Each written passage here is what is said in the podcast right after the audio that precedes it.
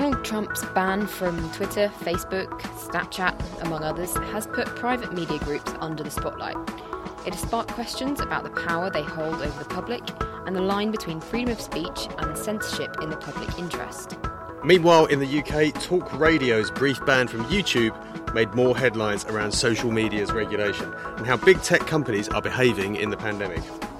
Today, we will look at those issues and suggest the implications for the big media companies going forwards. To help us with that, we'll be chatting to Professor Charlie Beckett from the London School of Economics for his insight into recent events. For the first time in 2021, I'm John Hughman. And I'm Megan Boxall. Welcome to Not Your Normal Finance Show. Well, welcome back after a, a prolonged Christmas break from, from the podcast. I think uh, I think we all had to take a little time to settle into lockdown lockdown number three and and get going again with the podcast. But yeah, we're back hopefully now for the duration and lots to talk about this year. Starting with the news, which is capturing headlines all over the place because it, it affects so many people. Everyone has an opinion on it. The the banning of Donald Trump from from many social media sites and what this means for social media going forward. To help us out, we are we're joined by Lauren Almeida again, who's our expert on all things well, all things modern, really, I suppose it is. All, all things modern, yeah. like computer games yeah. and social media. Yeah, it's, be, I mean, that's not the extent of Lauren's skills, but that, that is uh, where she helps us out. Um, so thanks for joining us again, Lauren. To start us off, producer John has set us some questions, which I think we'll just take it in turns to answer because I think they're very good questions, and uh, and it'll be good to to see where we're all at. So, question number one, Lauren, you can kick us off.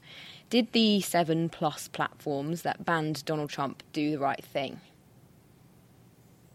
It's a big question to start off with, isn't it? um, well, I suppose in one sense, it's a it's a bit it's almost like too little, too late, right? Like the riots in Capitol Hill have already happened um, I mean, the, the, images that were coming out of Washington were really shocking a couple of weeks ago. People um, storming what was meant to be the symbol of American do- democracy.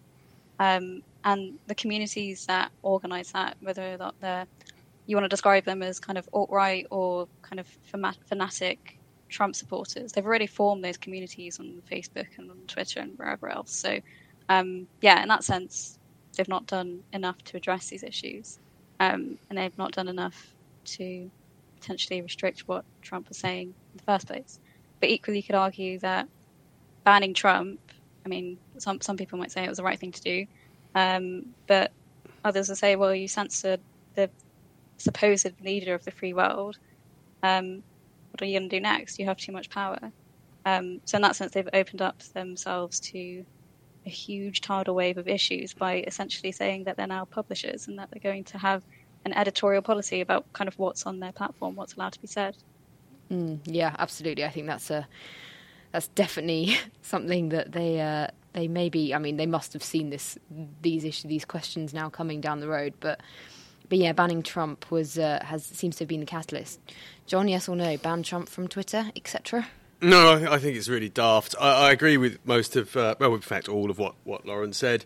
Uh, I think, I think you know, the, these are. Uh, he's a divisive character, but he does have an enormous following. I think he had something in excess of 80 million Twitter followers, and you know, a lot of people in the US voted for him. Um, and those people are going to be very angry that he is banned from those, those platforms. Um, it, it's hardly healing the division that we've seen in the United States. And it's not as though it's going to silence those groups anyway, because they will find somewhere else to go. And, and, and indeed, they did. They'd all gone to another platform called Parler, which also then found itself essentially banned by, by various large tech companies. But now that's gone somewhere else. It's, it's apparently set up set up shop on Russian servers. So so it's really failed. It will fail banning Trump in respect of everything that it's trying to do. Unless what it's trying to do is placate the incoming president, Joe Biden, who who is maybe I don't even know if he's on Twitter, but he's he's definitely less active. Um, but that is interesting, though, and I think Lauren, you, you uh, in fact, both of you, I think, when you were doing the U.S. election series that we ran in the magazine, did, we did a big piece on political funding, and you know, the, the Democratic Party and big tech are close. Mm, there is no doubt about it. Yeah, and maybe in waiting until this point, which I mean, I agree with Lauren. I think this is way too late. If if the uh, if the censorship of these kind of views is a, is the role of the social media companies. They should have done this years ago, mm.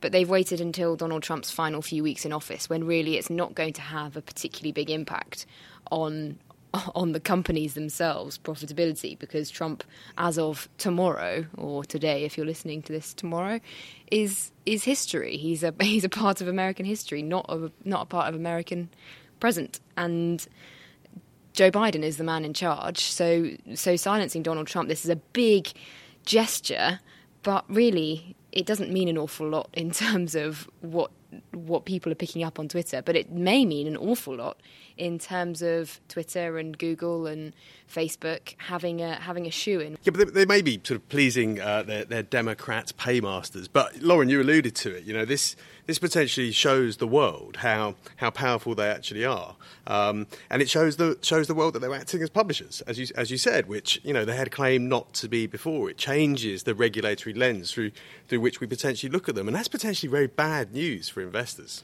Well, this leads us on to question two. So, Lauren, you can kick us off with this one as well. Should social media be self regulated or does it need an external body? Well, I think I think the events of the past couple of weeks show that it does need an external body because it can't regulate itself. It's not done a good enough job.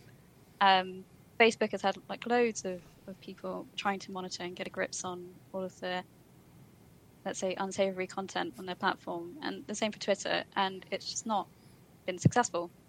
And it also means that both of those platforms have been used by domestic terrorists to, to, to organize in Washington. So um, I think it's kind of impossible to have even even if it's not even if it's not social media regulating themselves like it's kind of impossible to have an independent regulatory body that can get its arms across all of the internet like how do you control what people say on the internet is essentially the problem here like even if even if facebook and twitter have their own rules if they weren't so big and so massive, and there was if there was actually proper competition, um, even there you would have issues with with people, um, yeah, posting really kind of horrible stuff quite frequently.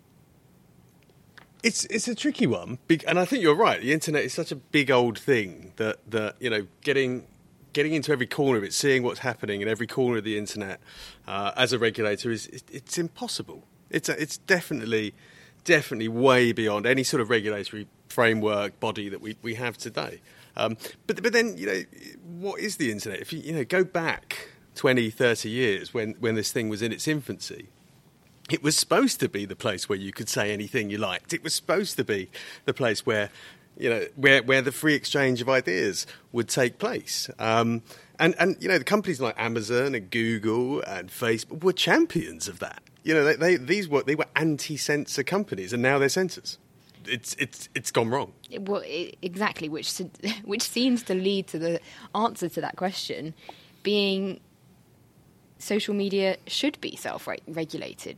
It shouldn't be an external regulator which is in charge of regulating what is said on the internet. And the change needs to come in in education, in in what these platforms are actually for, in in what people read from these platforms. The, the, the amount of data and the amount of information out there now is beyond the realm of regulation. It is too big to regulate. So, in order to actually safeguard people from the dangers of social media, which we can see all over the place, um, including in a uh, recent the recent Netflix documentary about uh, called The Social Dilemma, which some of the stats are just horrifying. It it should be potentially individuals' responsibility to protect their children, protect vulnerable people from the dangers of social media. And, and that comes from better education rather than tighter regulation, perhaps. From an investor perspective, it's more appealing if a platform does have proper regulation that works effectively because you don't want your adverts coming up next to like Nazi propaganda on Facebook. That's not something. It's hard to sell that space, um, and it's not it's not great for the business. So in that sense, it could be that it might be worth arguing that the most PC platforms make for the best investments. It's a big statement, but it could be true. But don't people like, as you've uh, been discussing in your, your magazine column, uh, your magazine article that's coming out in this week's issue, people like controversial content. This this stuff sells. People people like a, a good old scrap on the internet or or something unsavoury. They do, they do. I think con- controversial content is great for engagement because it because as I explained in that article, it kind of triggers an emotional response and then gets people writing about it and sharing it. But equally, content that is kind of kind of sedates the viewer is more popular usually than controversial content. Like of the most followed pages on Facebook, I think only around three or four are actually related to current affairs, and a couple of them are Chinese. So they're completely like disconnected from whatever just happened in Washington. Most people, well, not most people, but I think more people um, than maybe some people assume are not that interested in politics and just want to watch soap cutting videos and ASMR videos and cat videos on the internet and not actually fussed about political forums on Reddit.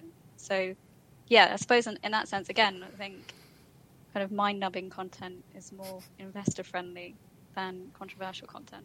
Which which begs the question, I suppose, what what is the platform for? If it's for selling advertising, then yeah, then yeah, the mind numbing content is the stuff that is more important, more valuable.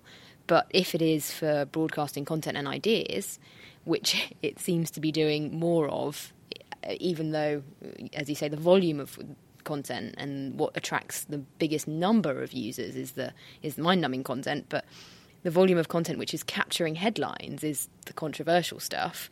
If that's the purpose of social media, then then yeah, maybe it does need some form of regulation. That suggests it's a broadcaster rather than a a platform for for advertising or anything else. Indeed, I mean, Lauren, you mentioned, and yeah, Megan, you just mentioned advertising.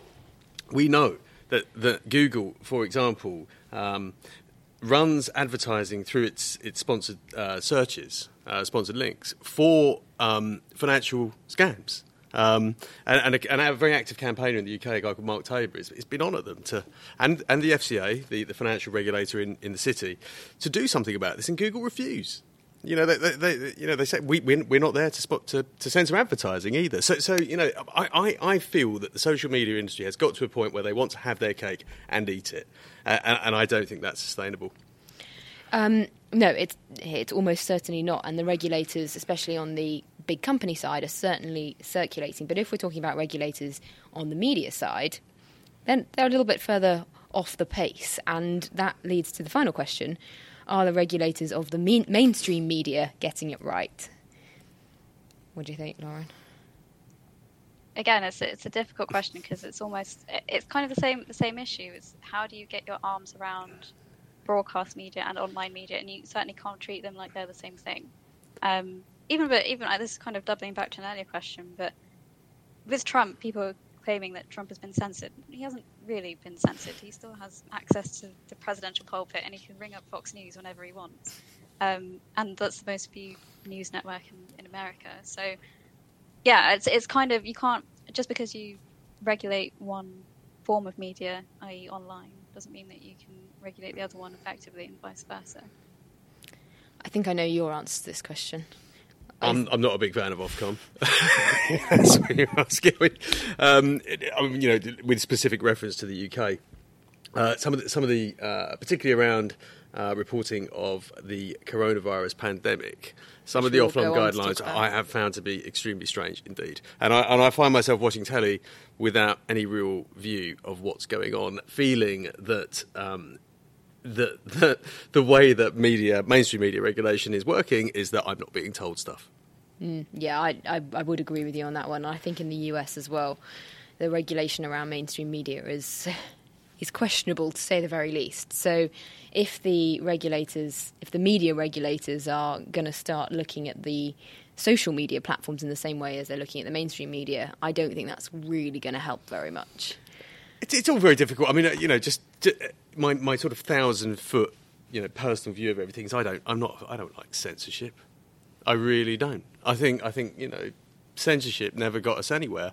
I mean, there are people who, who say things that, that are appalling, um, and probably they shouldn't say it. But society will will out to them, as it were, but but but you know, give someone the opportunity to say that, and, and let society do that. You know, I, th- I think that's important. Which is why education is, uh, and filling the gap in people's knowledge is potentially more important than regulation is. Yeah, also teaching teaching people how to interpret what's on social media, how to use various media platforms, how to understand the, the biases that are inherent in in personal views on social media or mainstream media, uh, news reporting.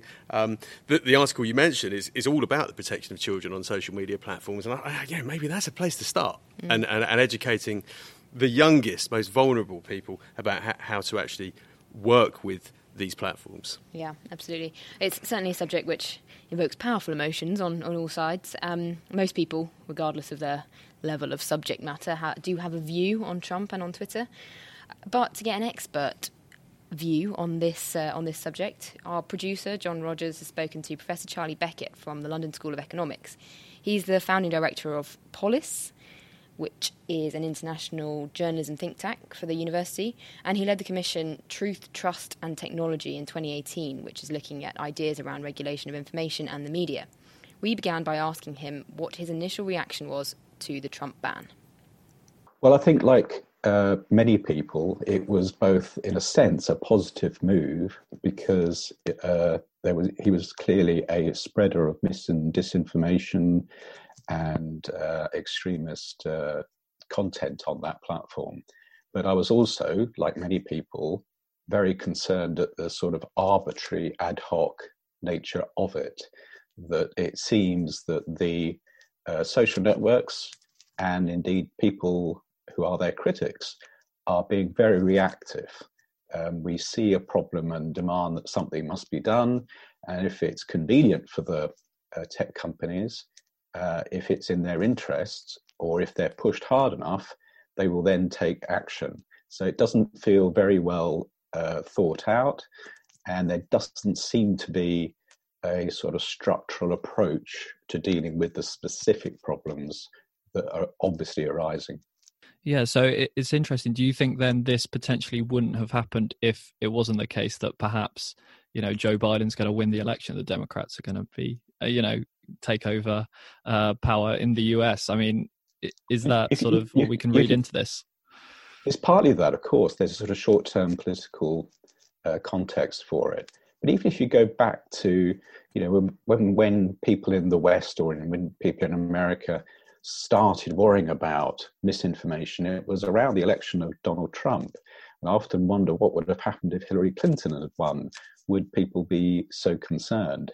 And it's very much in a US driven agenda here that we've had populists spreading propaganda, uh, people uh, trying to manipulate or even censor the internet in other countries.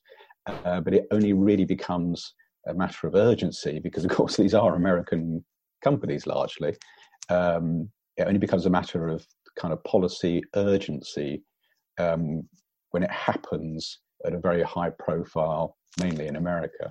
And I don't think that's very healthy when you think of the, the incredible impact that all these networks have around the world. And so, you know, we're seeing, which is interesting, we're seeing a variety of responses in the European Union, you know, certain countries in the EU itself uh, is adopting a slightly more coherent uh, approach, but it's still kind of iterative, it's reactive. And that's partly, I think, because it's an incredibly uh, difficult set of issues to tackle. Yeah, it seems like regulation for social media kind of lag well it's it lags behind or it's non-existent um, in some cases. There's a lot of self-regulation. Do you think what do you think is a better system um, do governments need to get involved with regulating these big social media companies? I mean in our commission in 2018 we had a very clear principle that of course uh, you can regulate these platforms. They're like any other entity any other company or institution can be subject to law or regulation or rules, um, but they are different. And we don't have the kind of regulatory principles or certainly not the regulatory institutions in place that can deal with these organizations because they are they are not just like um, publishers anybody who says there's a simple solution which is break them up or treat them like newspapers or treat them like broadcasters just doesn't understand uh, the scale and nature uh, and the differences between these uh, different social networks. So um, I don't have a simple off the shelf uh, solution. We suggested that we, first of all, need to know a lot more about what is actually happening on these networks. They don't even seem to know what's happening uh, on their platforms, and they're not very transparent about telling us, let alone allowing some kind of accountability. So I think that it, a solution might be a kind of intermediary body. We suggested a kind of um, independent platform agency that would, first of all, have access to what's happening on those networks and be able to monitor um, what they're doing. And of course, they are already subject to some kind of regulatory oversight. They have to, they're not allowed to break the law in particular countries, for example. Um, and they uh, have to respond to uh, the usual accountability mechanisms. That's why we saw Mark Zuckerberg on Capitol Hill and other people, at, you know, in front of House of Commons select committees. So I think that the, it, these networks are also changing. You know, uh, ten years ago, we all thought Facebook was marvelous because it helped fuel protest during the Arab Spring. We're now very worried because um, Facebook and the other networks also helped fuel the protests or the insurrection that we saw uh, on Capitol Hill just recently. Um, so the, getting the balance right is incredibly difficult anyway, um, but especially because these networks are constantly evolving. Literally, day by day, their algorithms are tweaked and adjusted.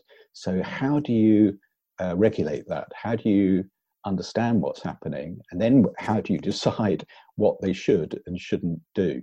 These are very much a special case, and uh, that's not to say that nothing should be done. I don't think uh, laissez faire is an option here.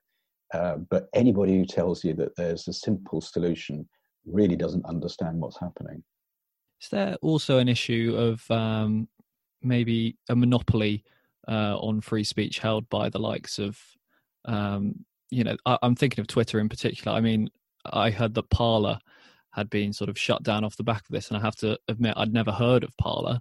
Uh, but that seems, you know, like one alternative to Twitter um, that has now sort of been taken off the air. So I, I just wonder, is it is there an issue that too much? That, yeah, there's a, a, there's a monopoly basically in the hands of too few.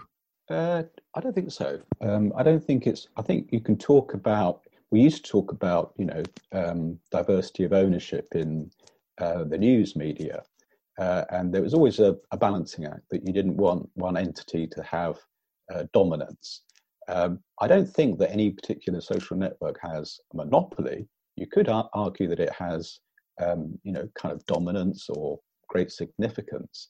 You have to remember that the social networks are part of a media ecosystem. So one of the problems around uh, extreme speech is that uh, it doesn't just happen online. Uh, there are cable channels who are also rather vociferous, and mainstream media generally can often amplify uh, what's happening online. Uh, and if you try to, um, you know, break up uh, the, the, the the networking giants, well, in a sense, they are already doing that themselves. They're devolving into Instagram and WhatsApp and uh, other channels, which are often more private, more closed, and even harder uh, to know what's going on and to regulate them. And ultimately, as we saw with Parler, uh, if people don't feel that they can speak on a certain platform, they often go off uh, to find their own, which again will be more secretive, more closed. Uh, so um, I don't think it's a solution to just say, you know, um, break up the tech giants. Uh, I think that uh, in some senses, it's quite useful having quite dominant social networks because you know where they live and you can go along and ask them to behave. And I think that is partly the kind of negotiation that we're uh, seeing across the world right now. It's not just political discussion, which has been under the spotlight of the media regulators, as you mentioned, John, here in the UK, where politics is for now quite a lot calmer than it is in the US. The big topic up for debate is coronavirus. Um, so, sparked, I suppose, by the banning of talk radio from YouTube, which only lasted for, for half a day. But but yeah, it wasn't it wasn't ideal the situation that, that evolved there. Lauren, do you want to just talk us through what happened? Yeah, so so the the the talk radio channel was banned for yeah, as you say, half a day um, because of a doctor's comments that we should let the pandemic spread um, after the, the lockdown announcement, and the host called it an, an injection of, of, common sense. Um, but yeah, it was obviously questionable material. Um, but equally, you can make the argument that we should be able to have discussions about public health policies in a public forum, um, and especially given, I mean, you know, whether or not you're a proponent of lockdown, this government has not exactly made um, made itself look good over the past nine months or so, um, and we should be able to criticise that in a in a public way. And yeah, discussion of that certainly shouldn't be shouldn't be squashed. I agree, which is why I made my earlier comments about Ofcom. Um, we've got their guidelines here. What they say is that accuracy or material misleadingness in programs in relation to the virus or public policy regarding it um, is banned, essentially, um, on, on mainstream media. Now, I have a problem with that because who's telling me what's right?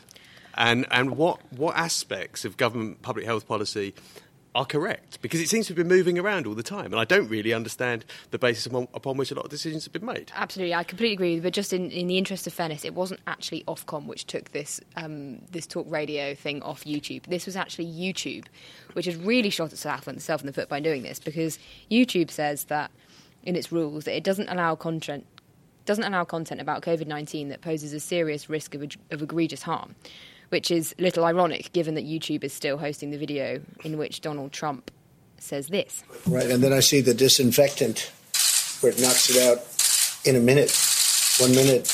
And is there a way we can do something like that uh, by injection inside or or almost a cleaning? Because you see, it gets on the lungs and it does a tremendous number of the lungs. So it'd be interesting to check that. But yeah, Ofcom as well, absolutely. It's hard to deny has been censoring conversation around coronavirus. Yeah, I mean, so take take this this uh, this doctor who said, you know. Um, you should let the pandemic spread post lockdown. Well, you know that was that was up for debate. That was actually government policy, if I remember rightly, at the beginning of this whole thing. This was this is the whole herd immunity uh, strategy. Um, you know, we we had uh, the Barrington Declaration, which was made by a number of other scientists who and was taken off Google. Was taken off Google. Uh, I've never really ever seen it talked about uh, in in any mainstream uh, TV outlet. Um, we we've actually given them some space in the magazine. It was uh, we interviewed Dr. Sunetra Gupta, but you know why, why, why shouldn't we listen to her view? She's a scientist as much as anybody on the, the government's advisory side of things are scientists as well. I want to hear both sides of the story. Yeah, yeah, absolutely. And and actually, what a lot of the articles that you do read in the mainstream media, which which cover the Great Barrington Declaration, Declaration are are hugely critical of what these scientists have done, and some of the terminology that they've used to describe the scientists is, I mean, it's disgusting considering that these are professionals who who have a a scientifically backed up view on lockdown and they're being spoken about as if they're they're monsters. Yeah. I, I, think the issue with the talk radio thing was the fact that the journalist, that the host, had agreed with the doctor. That he had said that this was an injection of common sense. Um, not something that I don't necessarily disagree with myself, but and YouTube had said there was no challenging of the statement, no balance. But but there there's plenty of balance elsewhere around the internet. That the internet has to be has to have arguments on both sides, and the host in agreeing with a doctor, with a, a professional on whether or not we need to go back to the herd immunity thing isn't something that should be silenced, and certainly not by YouTube. Mm. I mean, the, the, whole agreeing thing, I think, is quite interesting because you know something I haven't actually heard anyone talking about it uh, during the recent discussions about social media. Was but it's this idea of echo chambers that, that everyone sort of gravitates to the to the area, the forum, the whatever it is, the channel where where the where the people agree with them. Uh, and so you end up with these big bubbles of people agreeing with each other. Um, and, and, actually, people dis- disagreeing with each other is what makes things better. it's, it's, it's, you know not not necessarily you know full blown conflicts, but but but actually you know debating and challenging and, and working towards better answers. Absolutely, yeah. There's there's certainly no denying that. Um, maybe maybe the argument for now is keep everything calm, keep it all quiet, stick with the policy, don't stir things up. But what if that policy making is incorrect? It might make things worse. Yeah. So it's a bit, yeah. It, it- anyway, it's it's uh, it's it's really it's quite interesting. Yeah, as you can tell, I, I sort of do feel quite strongly about this. Yeah, yeah, so do I. And I think the uh, the more space we can give to the, people who are being silenced by other areas of media, the better. A- anyone, all voices welcome at the Investors Chronicle. Absolutely.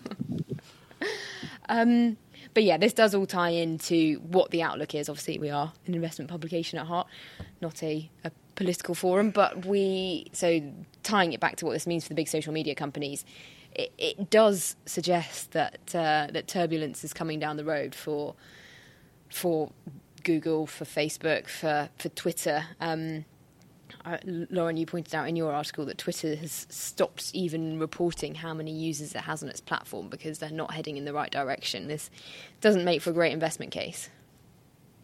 Yeah, no, it doesn't. I mean, Twitter's kind of a separate issue because Twitter's not. Twitter's got a chief executive who's not really paying close attention. Yeah, it's it's not great. It's not it's not been a great business for for a couple of years now.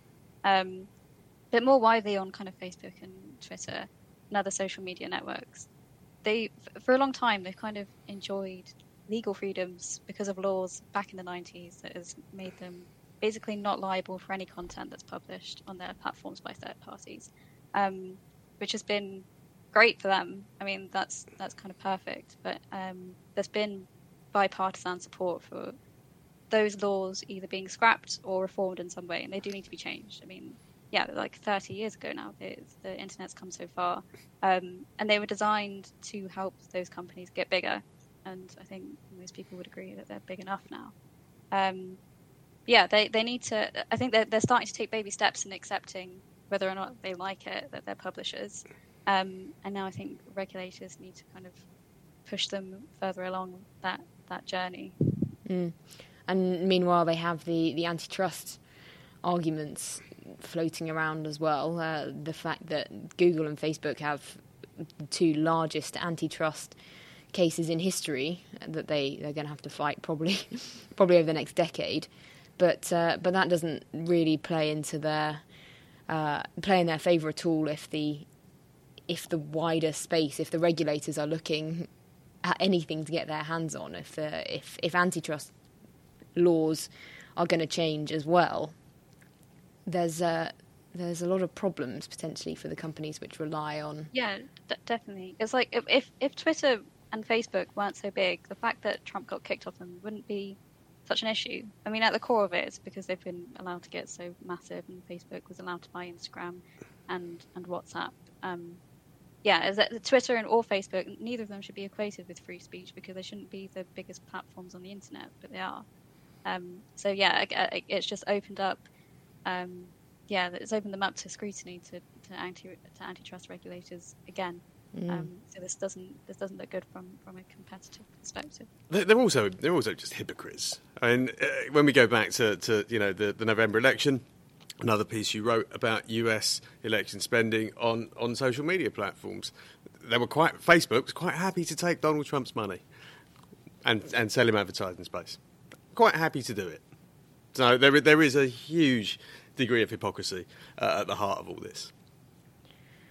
And this is without even mentioning TikTok, which has all sorts of its own issues to contend with. Uh, I was listening to a very interesting podcast about TikTok the other day, which was saying that, I mean, the amount of time and energy which has been spent on the regulation of TikTok because of these concerns about the fact that the Chinese may get hold of our data is really not significant at all considering how much data Google and Facebook have on all of us, and Twitter has the odd dance video. And uh, sorry, TikTok has the old dance, the odd dance video. It's uh, it's really not a not really a significant thing in the grand scheme of of data privacy and and big tech regulation.